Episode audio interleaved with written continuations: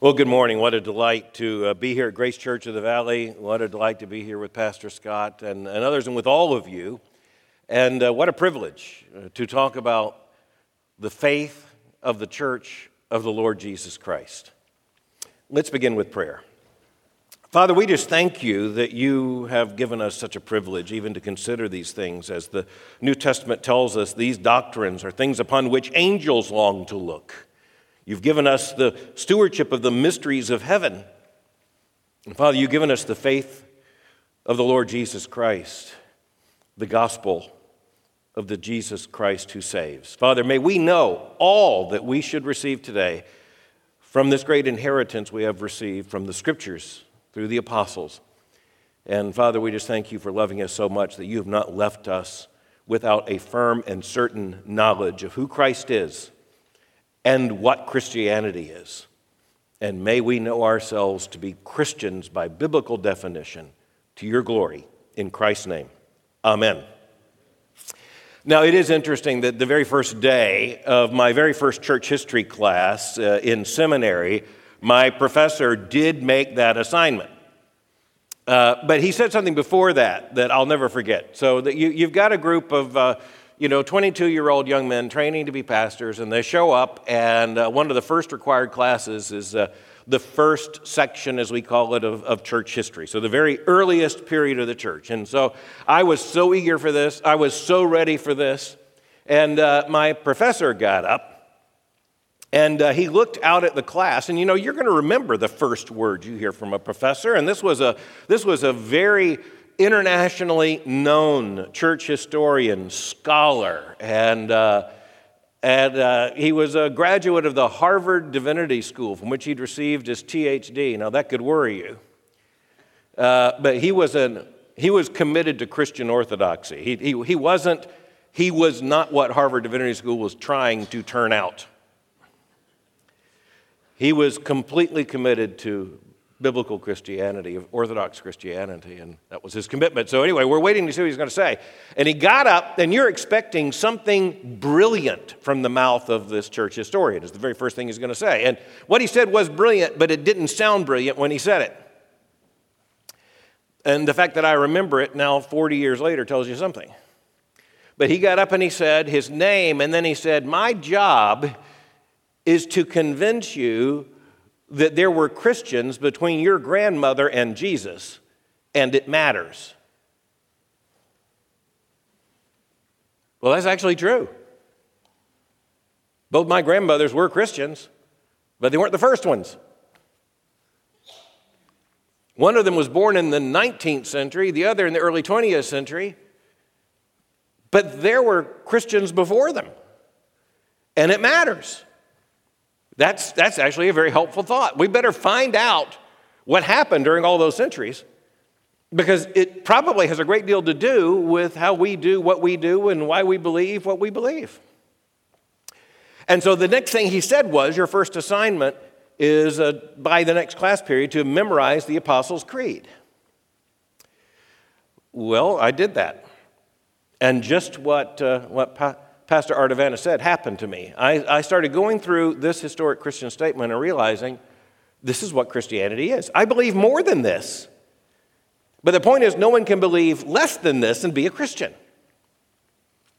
These days, if you're in the business world, they talk about it as the elevator speech. You, you know what I'm talking about, where people say, if you don't have your business distilled to what you can tell persons in a two minute ride in an elevator, then you don't know your business. And so in the business schools all over the country, they're trying to tell people that this is, you know, your first assignment. What is your elevator speech for your business plan? Well, I don't have an elevator speech, but Christians throughout the centuries have faced the same kind of question. And that is, how do you know what Christianity is in a hurry? Or put it the other way, how do you know what Christianity is not in a hurry? The subtitle of, of my book that, that Scott generously mentioned is discovering authentic Christianity in an age of counterfeits. And all around us are counterfeits. And you don't have to look far for counterfeits. Counterfeits are coming right into your house on television. Counterfeits are all over the airways. Counterfeits are opening up here and there. And, and counterfeits can be the, the you know, the, just a storefront that's been rented, or it can be a giant white gleaming building with towers right there on the interstate. The counterfeits are, are everywhere. And you think, well, this is, a, this is a real problem in the 20th century, the, the rise of these counterfeits. After all, you put it in the subtitle of your book discovering authentic Christianity in an age of counterfeits. The 21st century, even worse than the 20th century. Just think of all the counterfeits. But if you understand the world into which Christianity was born, it was an age of counterfeits. This is pretty shocking, isn't it? It's actually going to be the background of my message in the worship hour. And I don't want to preach that message now. But the point is, in the New Testament, there is ample evidence that false forms of the gospel were already being preached. That's humbling, isn't it? E- even while the disciples were alive, there were false Christianities being presented.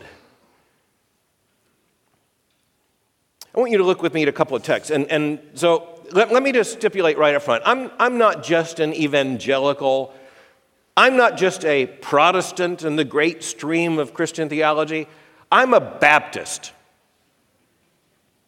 And I have been raised, and I stand without reservation upon the fact that the only authority by which the church is to be structured, taught, disciplined, and matured is the inerrant, infallible, verbally inspired Word of God. Our authority is the Word of God.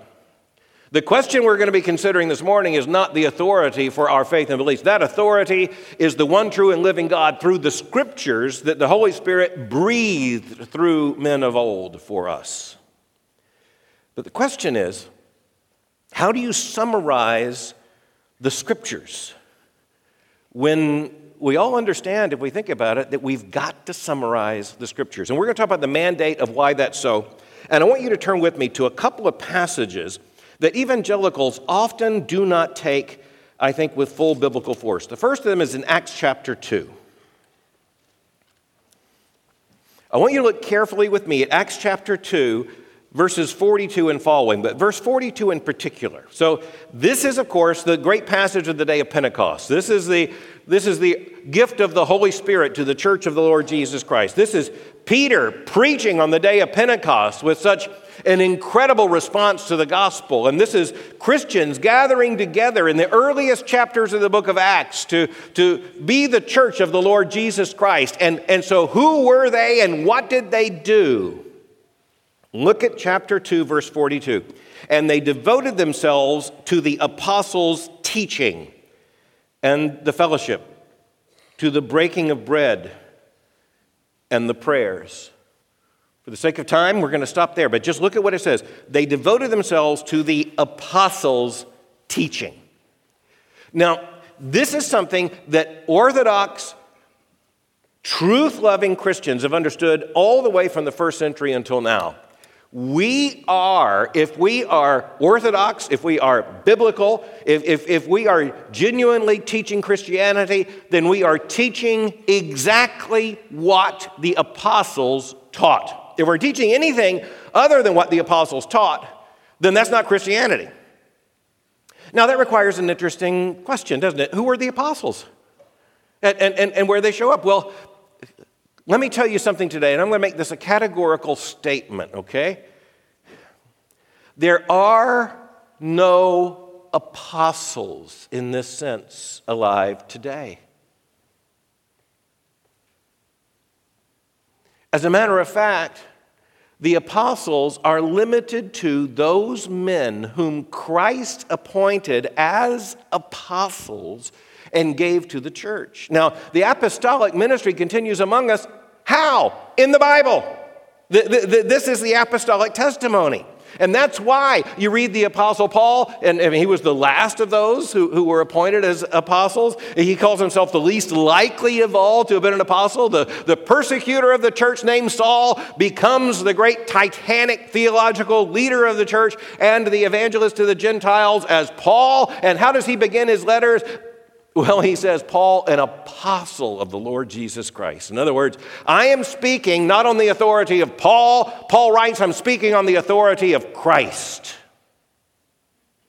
So here you have the fact that the early church, where it's found faithful, is devoting itself to the apostles' teaching. Now, I want you to look at one other passage, Ephesians 2.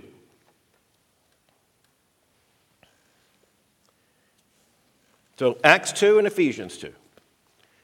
So, this is the Apostle Paul. And by the way, just look at how he began the letter to the Ephesians. Verse 1 Paul, an apostle of Jesus Christ by the will of God. Paul did not appoint himself an apostle, it was God himself who called him, made him to be an apostle. It was Christ who commissioned him to be an apostle. And as an apostle, the Lord Jesus Christ, look at what he writes about the church in Ephesians chapter 2.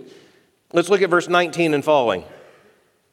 So then, you are no longer strangers and aliens, but you are fellow citizens with the saints and members of the household of God, built on the foundation of the apostles and prophets, Christ Jesus himself being the cornerstone. Wow. So we are told that the true church of the Lord Jesus Christ is built upon the foundation of the apostles and who and the prophets. Oh, don't you love the biblical theology there? You know, what's the relationship between the prophets and, and the apostles? The apostles preach what the prophets foretold. And the prophets are promise, the apostles preach the fulfillment. They are in one line. Isn't that a beautiful affirmation? That's why you've got the Old Testament in your Bible because it's the Word of God. And here you have this, this statement that the church of the Lord Jesus Christ is, is based upon a foundation which is the apostles and prophets.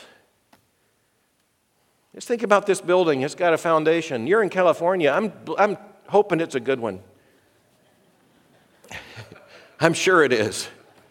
Uh, you, got, you, you, you want a foundation that, that's going to stand some shaking. Well, what, what is the foundation upon which the church of the Lord Jesus Christ stands? What's the stable, secure foundation by God's design for his church? It is the apostles and the prophets. Now, we don't think about that so much, and, uh, and it's because we're not those who believe that the prophets are saints who are like interceding for us or any of this. We don't have, we don't have saints' days in which we talk about the apostles. No, because here, here's how we believe. We believe, we believe that the apostles' ministry, as evangelical Christians, we believe that the apostles' ministry continues through the preaching of the Word of God and the preaching of the gospel that the apostles preached.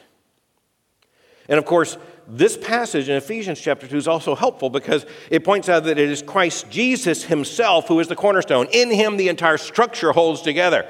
He is the Alpha and the Omega, the beginning and the end, the same yesterday, today, and forever. But Christ's gift to his church is the faith, the doctrine, the truth that he gave his church, not just on tablets of stone but in the living, breathing Word of God, the apostolic testimony. Well, I wrote this book, The Apostles' Creed, as the third in a series that I had wanted to write my entire adult life. The, the, the, the, the trilogy, in this case, of the books I've written are the Ten Commandments and the Lord's Prayer and the Apostles' Creed. Why those three? It is because wherever you find authentic Christianity, you have found parents teaching their children those three, those three units of truth together because the, the Lord gave these to his church. And so, if you look to, uh, to Martin Luther in the Reformation, you're going to find that, that when he put together his catechism for children, the way of teaching children the faith, you're going to find the Apostles' Creed, you're going to find the Lord's Prayer, and you're going to find the Ten Commandments. And by the way, Luther, who was so passionate about justification by faith alone, and made such a distinction between law and gospel. Early in his ministry, he said, We need not actually teach the law, the Ten Commandments. And, and, yet, when you look at his shorter catechism for children, about the first thing that shows up is the Ten Commandments. And what's the difference there? He had children. At that point, you recognize you got to start with law. That'll sink in with some of you this afternoon, but it's sufficient, trust me. But wherever you found authentic Christianity, you found these truths affirmed. So we, we've, we've seen the why, but let's actually look to the creed itself. In other words, well, what, what is the Apostles' Creed? And, and why this creed? Well, let's put it this way this is the most venerable creed of Christianity. It, it's the one found just about everywhere where you find Christianity. It is, how old is it? Well, you're talking about the, the fourth century in this form. But the point is, this is what had emerged far earlier as a summary of what the apostles preached. Now, if we want to say to someone, you know, what's Christianity? Well, it is the faith taught by the apostles. The church is, is it continues in the apostles' doctrine. Well, where do you find that? Well, it's the entire New Testament. And in order to understand it, you have to have the Old Testament. Okay? That answer is not wrong. It is the best answer possible. But it isn't a concise answer. Why do you need a concise answer? Well, for this reason, just think about this. You've got to understand what doctrines are absolutely essential for a person to be a Christian, for a church to be genuinely Christian. You, you, you've got to know. And it's positive and negative. So, in other words, all of these doctrines must be taught. None of them can be denied or compromised. Now, that turns out to be absolutely crucial, and that's why the Apostles' Creed has been the most powerful and accurate summary of the Christian faith. Now, as uh, Pastor Scott mentioned, as I wrote in this book, every Christian believes more than this. You believe more than is in the Apostles' Creed. No apology for that, because every church has to have beliefs about, well, even the Bible that, that is, is before this. We, we, we, we have to begin with the doctrine of revelation. You, you have doctrines, doctrinal understandings about baptism and church membership that are, are not included in this. And, but, but you do believe all of this. And because all of this is required for biblical Christianity. I'm going to read through the creed. It just takes, it just takes a little bit of time, but just hear it as a unit. I believe in God the Father Almighty, maker of heaven and earth and in Jesus Christ, his only Son, our Lord, who was conceived of the Holy Spirit, born of the Virgin Mary, suffered under Pontius Pilate, was crucified, dead, and buried. He descended into hell. The third day he arose again from the dead. He ascended into heaven and sits at the right hand of God the Father Almighty, whence he shall come to judge the quick and the dead. I believe in the Holy Spirit the Holy Catholic Church, the communion of saints, the forgiveness of sins, the resurrection of the body, and the life everlasting.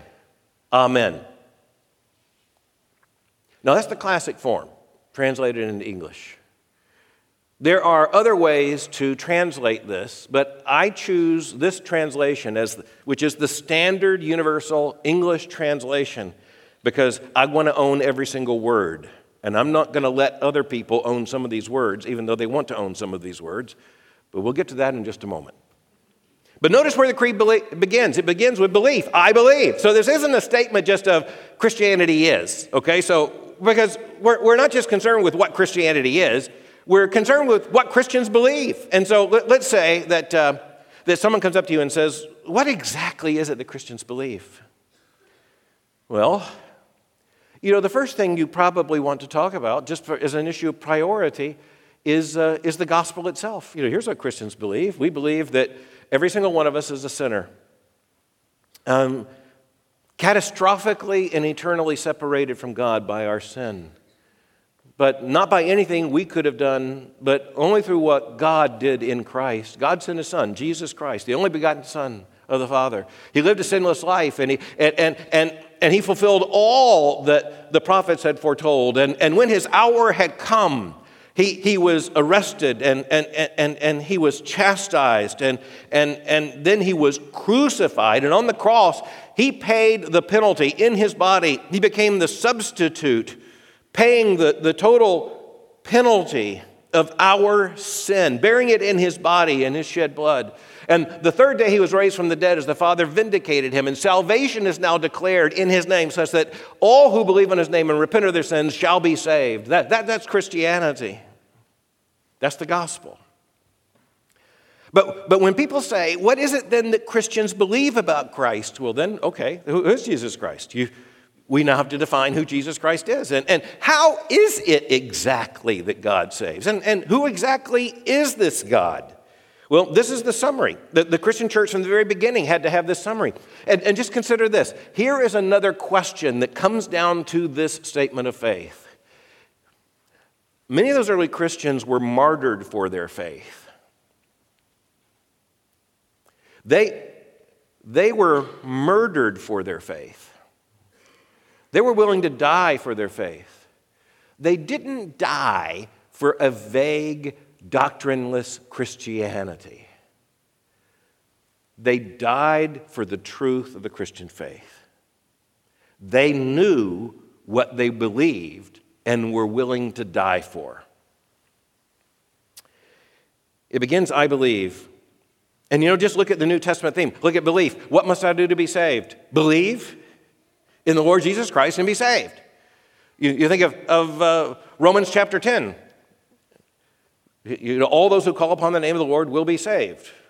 And you have the, the, the, the absolute assurance that if we confess with our lips that Jesus Christ is Lord and believe in our heart that God has raised him from the dead, we shall be saved. And then it goes on down, they have to believe. And, and, and if no one preaches the gospel, then they will not hear the gospel, and they will, not hearing the gospel, will not believe, and they will not be saved. Faith comes by hearing, and hearing by the word of Christ. Belief is central, and so you find it over and over again. Believe, believe, believe. And so the statement begins I believe in whom? First of all, in God. God the Father Almighty, maker of heaven and earth.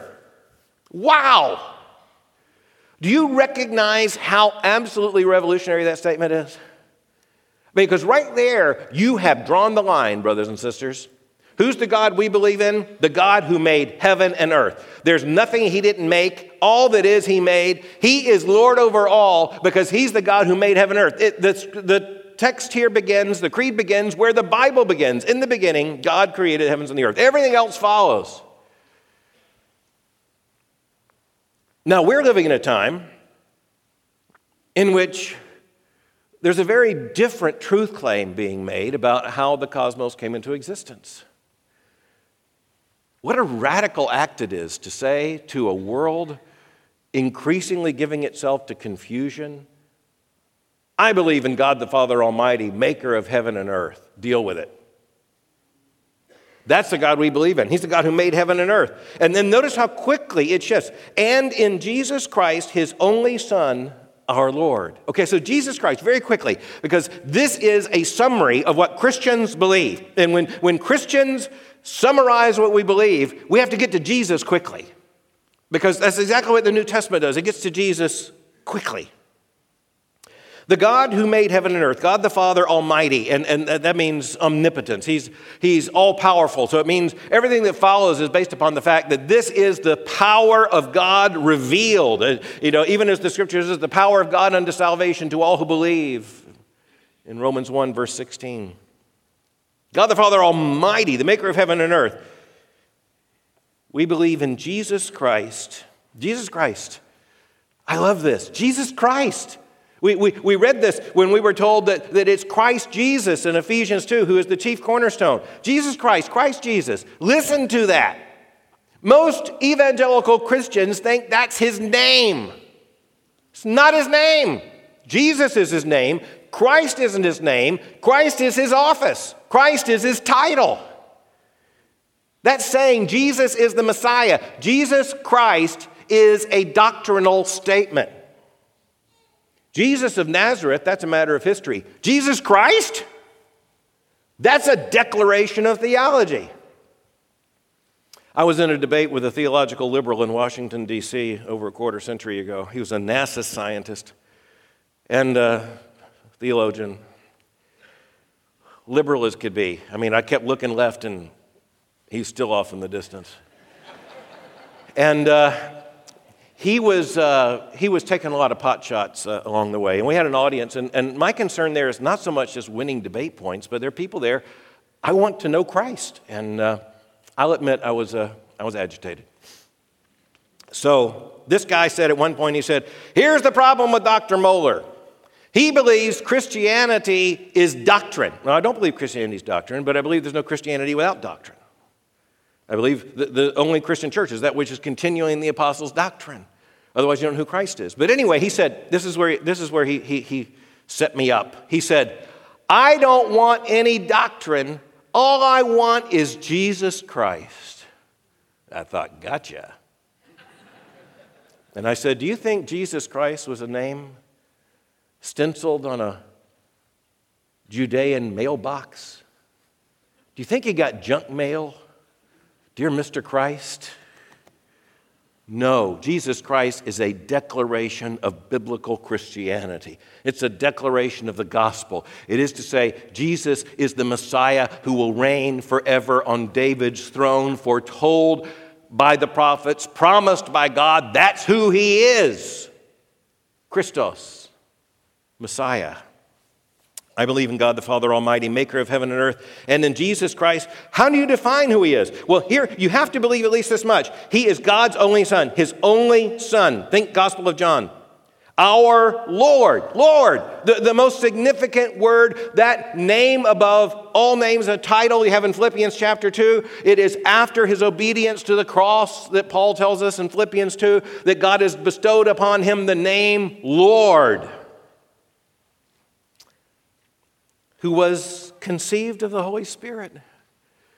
Okay, again, boom.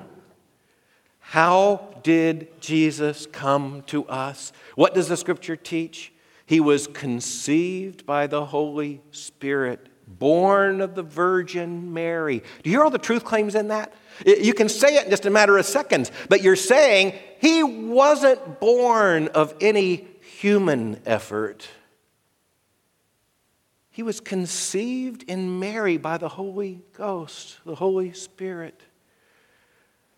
In the early 20th century, when theological liberalism was first beginning, it began because after the Enlightenment, people in, uh, in, in modern Western societies, it began in Europe, particularly in places like France and Germany, but it, it never stays there. When France and Germany aren't at war with each other, they're generally at war with Christianity. That's a debatable issue. The French and the Germans will file their grievances against me.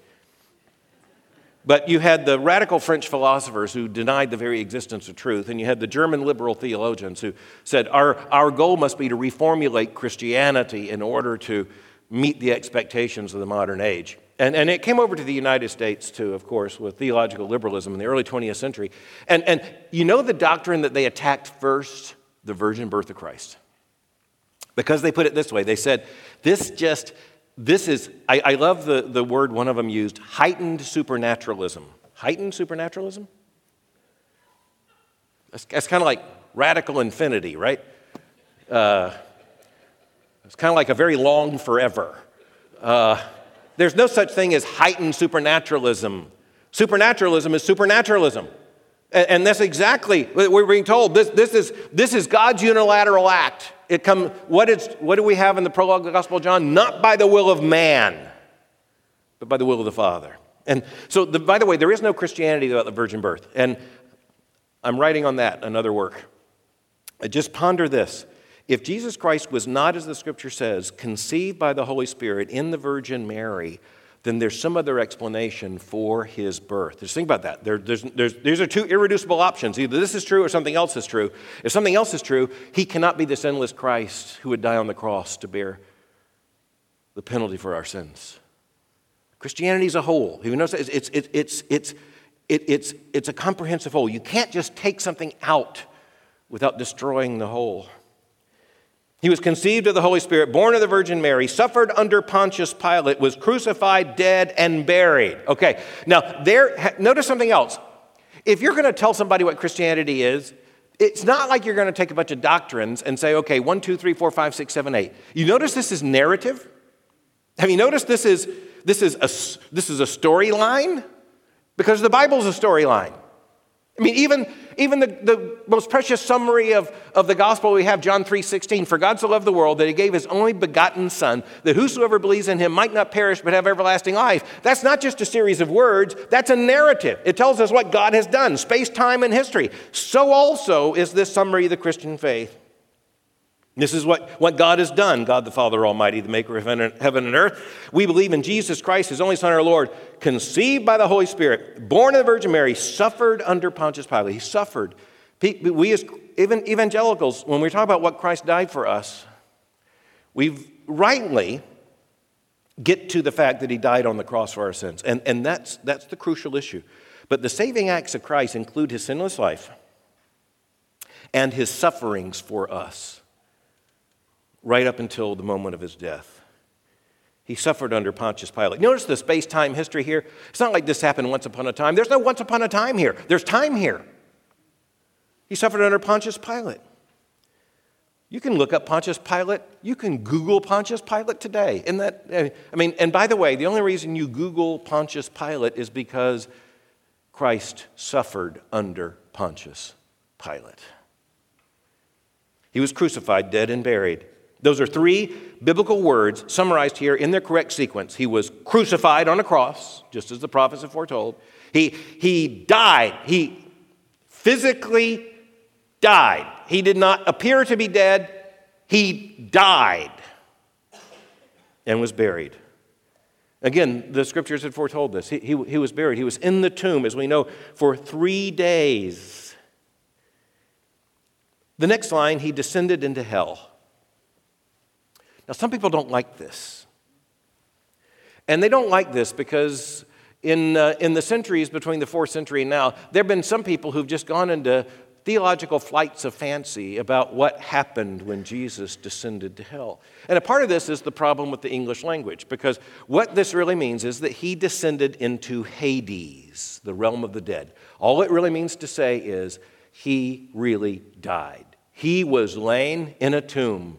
He descended into the realm of the dead. As you know, your New Testament, there are different words for hell. There's Gehenna and there's Hades. He did not descend to Gehenna, he descended to Hades.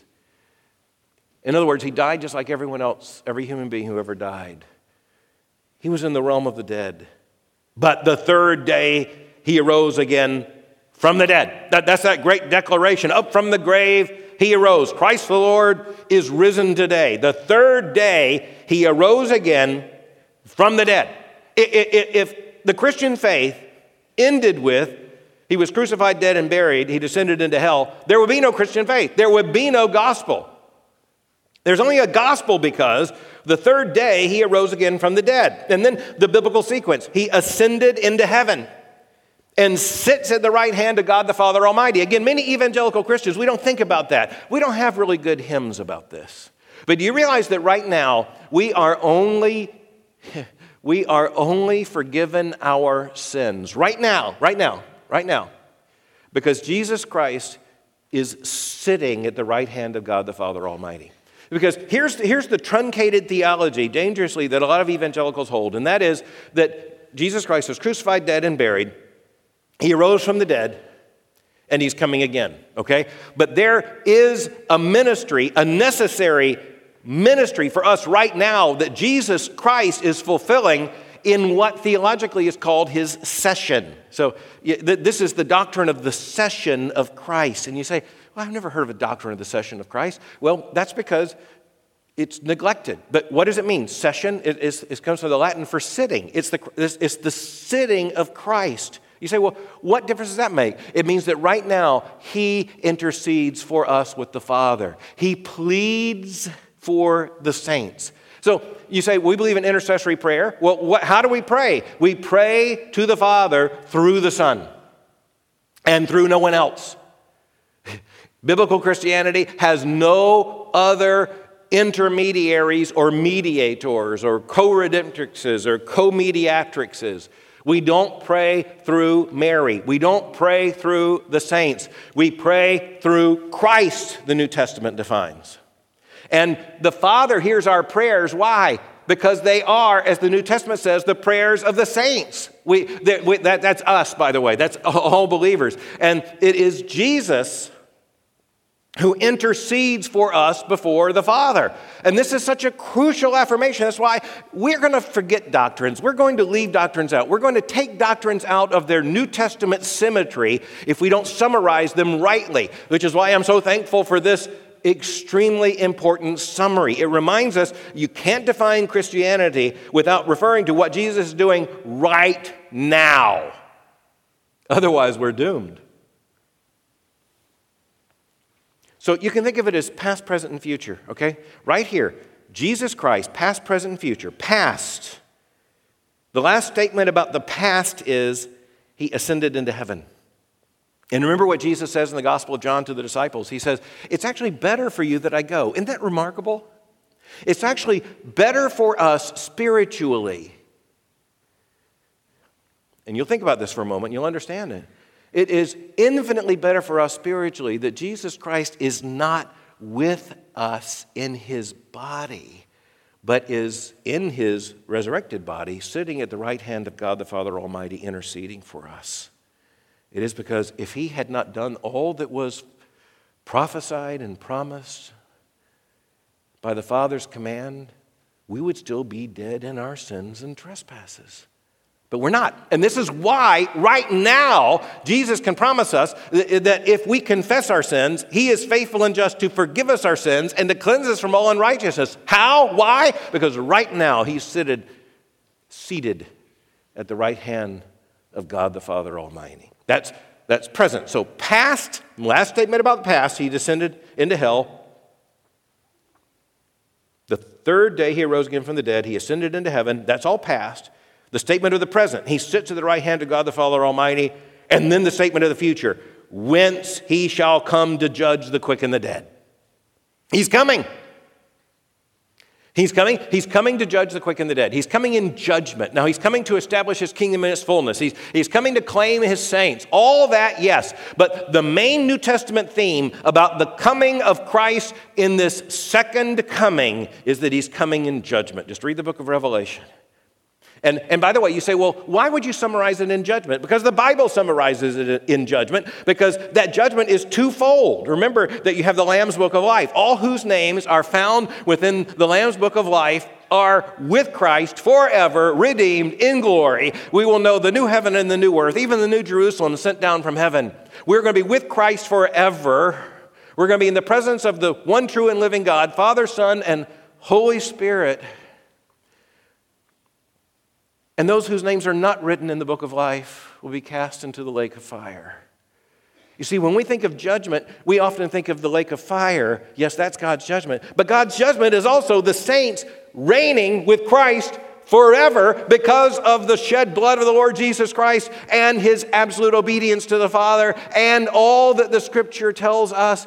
God's judgment is not just in heaven, excuse me, not just in hell, it's also in heaven. In other words, we tend to think of judgment merely as negative, but God's judgment is actually the great biblical summary statement because the gospel explains, as we have in the book of Romans, chapter 3, how because of the cross, and the resurrection of Christ, the Father is revealed to be both just and the justifier of the one who has faith in Jesus.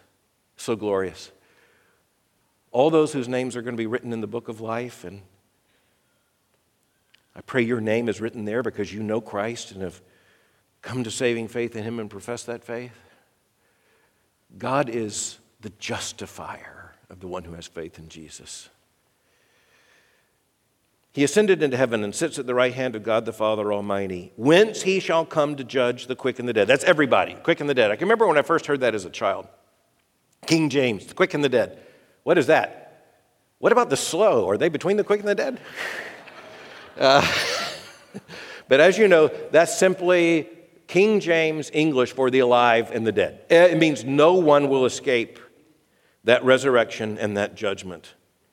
But then there's a series of summary statements. And, and as we look at these quickly, you understand these are the final summary statements that are necessary for recognizing biblical Christianity. I believe in the Holy Spirit.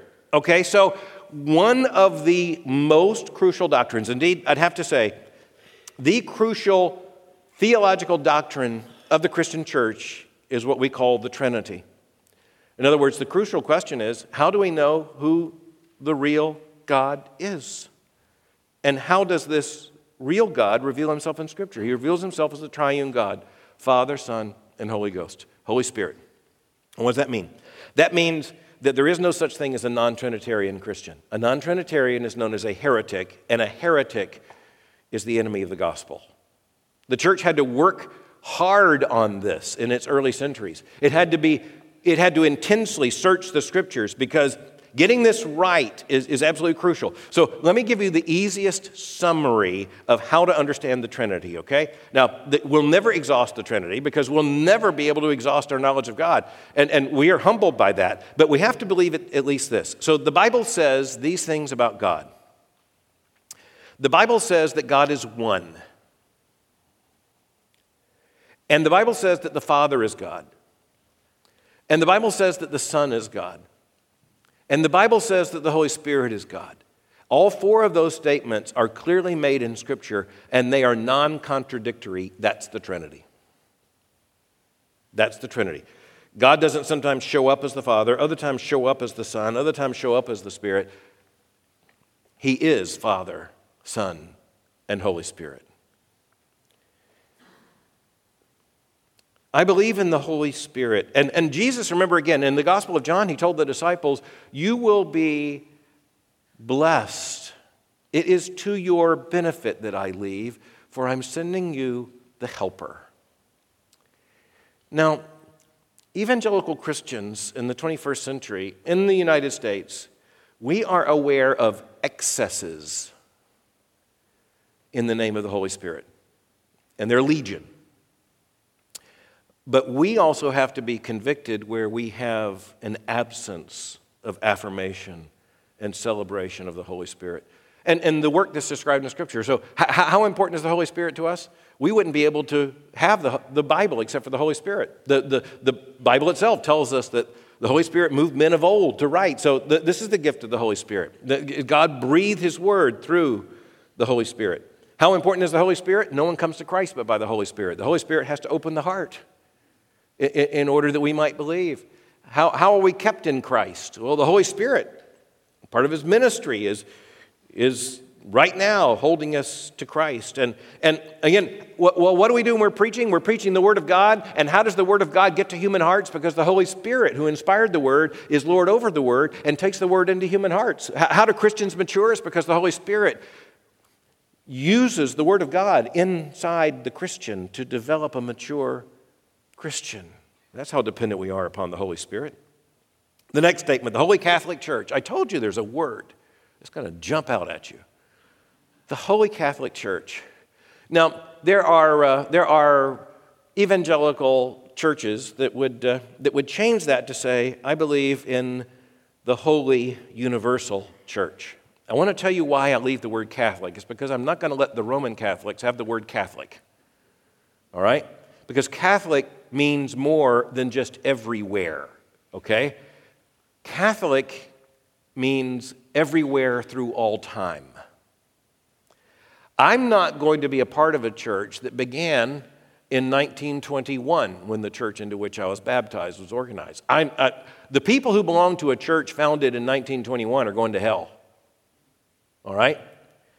I must belong to a church that was established by the Lord Jesus Christ in Matthew chapter 16 when he said, Upon this rock I will build my church, and the gates of hell shall not prevail against it. I've got to be a member of that church. That's the only church. And that means that Christ has established one church throughout all the world. Ultimately, we're all members of the body of Christ. We're united with Christ. It's His church. And it's not only through space, it's also through time.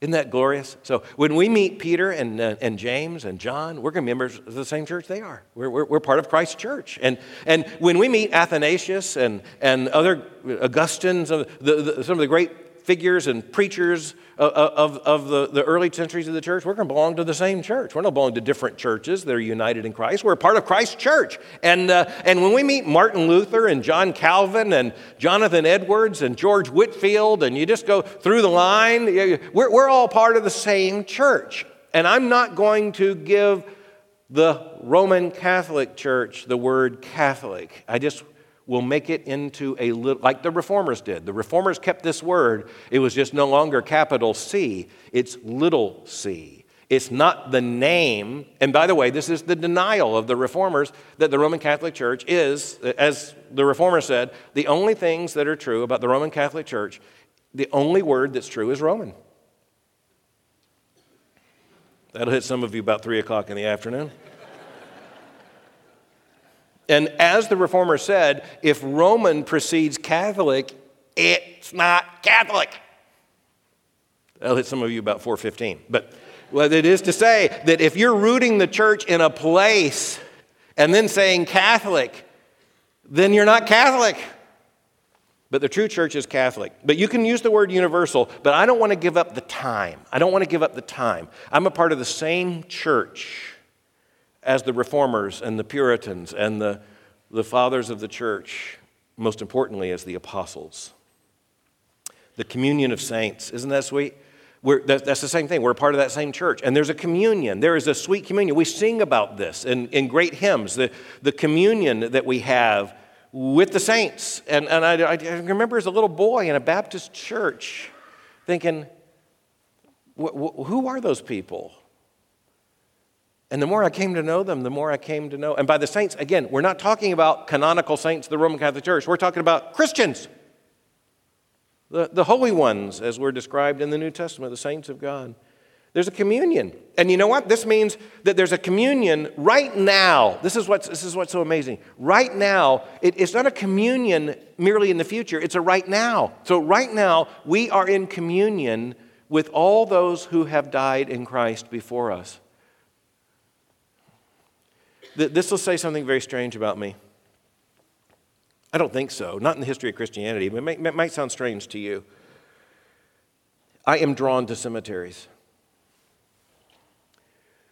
Mary and I recently took some fellow believers, a good many, uh, to the United Kingdom, where I did a series of lectures. We toured England and Scotland, and I did tours on the history of Christianity. As, and for us, that's so important because we're the inheritors of English speaking Christianity. So almost everything we know is directly traceable to events that took place there in, in England and, and in Scotland first. And uh, one of the most moving experiences for me was going to Bunhill Fields. As, uh, some of you may have been to Bunhill Fields. It's, uh, Bunhill is, uh, is, is probably uh, a, a linguistic slip. It was probably Bone Hill in the medieval era. There, there are there are over 100,000 people buried in this cemetery, and it's a, it's, it would easily fit within this room because it was, it was a hill of bones. And it was where the nonconformists were buried. And that means those who were outside the Church of England who would not recognize the, uh, the theology and the practice of the Church of England, which meant me, Baptists, all those who were separatists and nonconformists who were outside the Church of England couldn't be buried in the beautiful cemeteries of the elite in London. Instead, Bone Hill, Bun Hill Fields. And, and so we had the group there in Bun Hill Fields, and, and I, got a, I had a chance to lecture, but I didn't lecture, I preached because I was just overcome. I was standing at the grave of John Bunyan. And standing at the grave of John Bunyan, I was just overcome. I mean, I'm standing next to the earthly remains of John Bunyan, writer of Pilgrim's Progress. And, and all around me are, are others. Uh, the, the, the, Mrs. Wesley is, is right over here. Isaac Watts, the great hymn writer, right over here. You, you know, so many of the great Puritans are, are buried right here. But I'm standing at this grave of John Bunyan. And I was just so overcome. And so I, I preached just a, a message of Christian hope and a reminder of the fact that we're a part of the same church as John Bunyan. And He's dead, and we're in communion with him right now. By the mystery of Christ's love for his saints, we're all a part of the same church right now because they're not amongst the undead. They are those who are alive in Christ even now. This also means that we can die safely and not be apart from the church of the Lord Jesus Christ. Because if we're united to Christ, we're united to his church. So we can die safely and we can wait as we sleep. From the body, we'll be separated and present with the Lord. But Jesus Christ himself referred to death as sleep, those who are safe in him. We can sleep and await what we know is coming. as the fulfillment of all of Christ's promises. And we don't wait alone. We're not and will not be with Christ alone, but together. The forgiveness of sins. Now, again, evangelical Christians need to walk through this and recognize that sometimes when we talk about the forgiveness of sins, we act as if our need for the forgiveness of sins ended when we came to faith in the Lord Jesus Christ. That's not true. John says we must continually pray for the forgiveness of our sins. And we're given the promise that if we confess our sins, He's faithful and just to forgive us our sins and to cleanse us from all unrighteousness. And John says, if we say we have no sin in us, we lie. He wasn't writing to unbelievers, he was writing to Christians. So we believe in the forgiveness of sins. And by the way, that doesn't just mean we believe in our need for the forgiveness of sins. We believe in the forgiveness of sins. Why? Because it's all promised in Christ. Who's Christ? Well, the one we just confessed. That's the Christ who, even right now, who intercedes for us, sitting at the right hand of God the Father Almighty. We believe in the forgiveness of sins. You bet we do. The resurrection of the body. Christianity does not promise us an eternity with Christ in a disembodied state. It tells us that we will be like him. As Paul writes in 1 Corinthians 15, Christ rose as the first fruits of those who would follow him. As he is now, so we will be. Christ is not right now in a disembodied state, he's in a glorified state. He has a glorified body. In God's mystery of salvation and in His perfect will, He has willed that we shall be embodied forever. But it's not going to be this body with all of its mess and frailty. And I can just tell you, I'm 60 years older, and so far as I can tell, nothing gets better. and that's just the way of this flesh. I'm looking forward to a glorified body like Christ. And when we, we are with him, the resurrection of the body is just a, a part of the Christian promise. And, and let me tell you why this is so important. And, and, and we'll look at this, it, we'll consider this. Every single one of these statements is thrown at some heresy.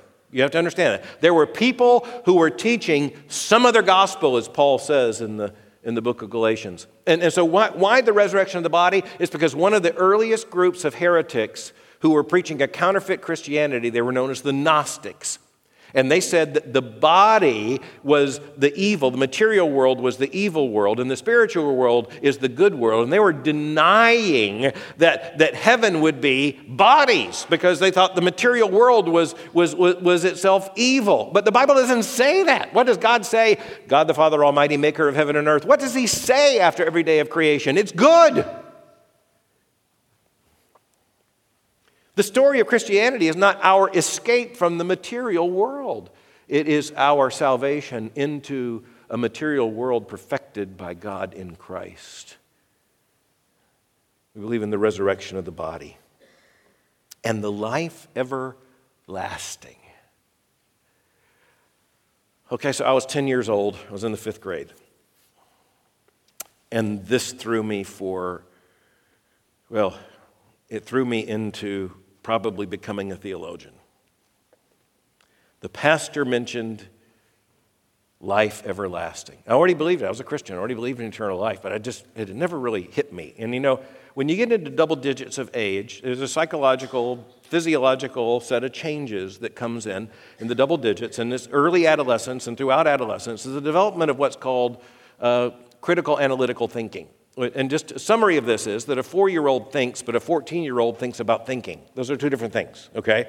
That's why you don't have, you don't have many like existentialist four year olds. They're not walking around going, you know, well, what, what are you doing? I'm thinking about the meaning of the universe. You know, you, if you got a four year old thinking about the meaning of the universe, call me.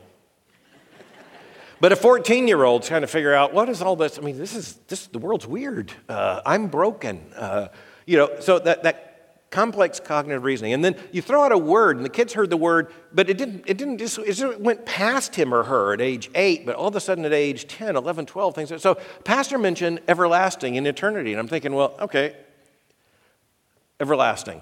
That means, hmm, ever lasting. Eternity. 10 year old little Al was trying to figure out eternity. And I'm thinking, well, how, how, can, how can it just go on forever? So I asked people, and they didn't help me much. Because eternity is not understandable to a temporal mind. And, and we tend to think of eternity as just a clock that never winds down. That's not it, it's a realm beyond time. In fact, we, we actually say, when time will be no more. And I'm thinking, well, I can't imagine that. And it's because in this life, we have a ticking time within us all the time. We feel it. We feel it in our bodies. We experience it. I mean, this is today. There was yesterday. Lord willing, there will be tomorrow.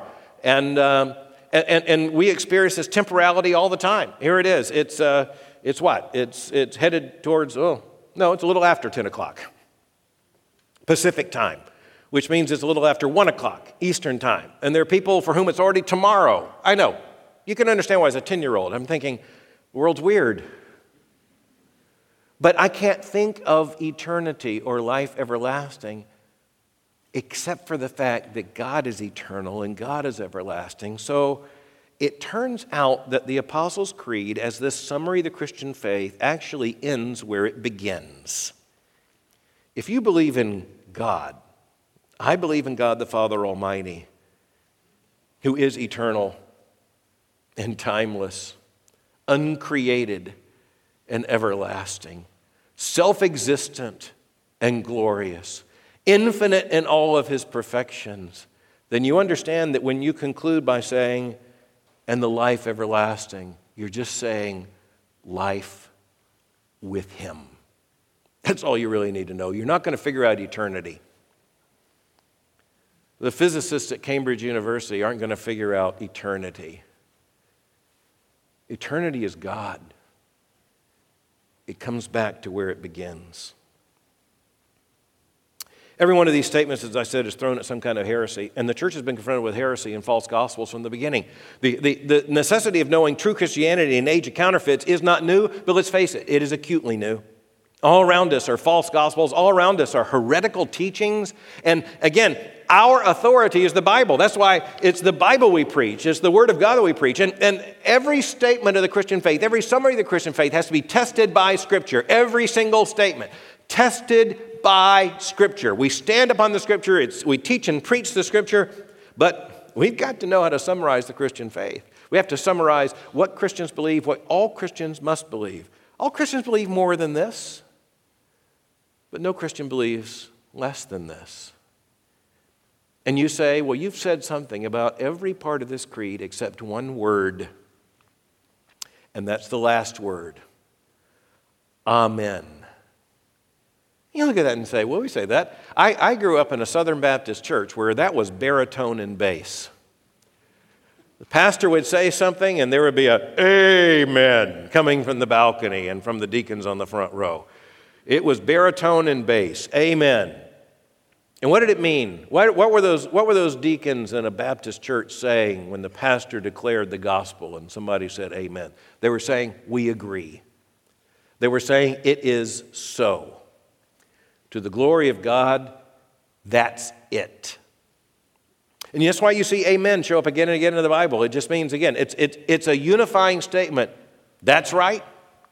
We believe. Amen. And that reminds us that when we are summarizing the Christian faith as believers, we aren't just summarizing the Christian faith in order to say, hey, we got this right. That actually isn't how it begins and that isn't how it ends. Christianity is not a set of truth claims to which we merely give intellectual assent. They are the beliefs that constitute Christianity itself, that explain how it is that we came to know the Lord Jesus Christ as Savior and why all our promises with Him are secure. And that's why it begins, I believe. And that's why it ends. Amen. And how's that as a point on which to conclude? All of our Christian life is lived between I believe in God the Father Almighty, maker of heaven and earth, and all that is therein confessed together, and Amen. I believe. We believe. Amen. And as the church I grew up in used to say at particular points of emphasis, and all God's people said, Amen.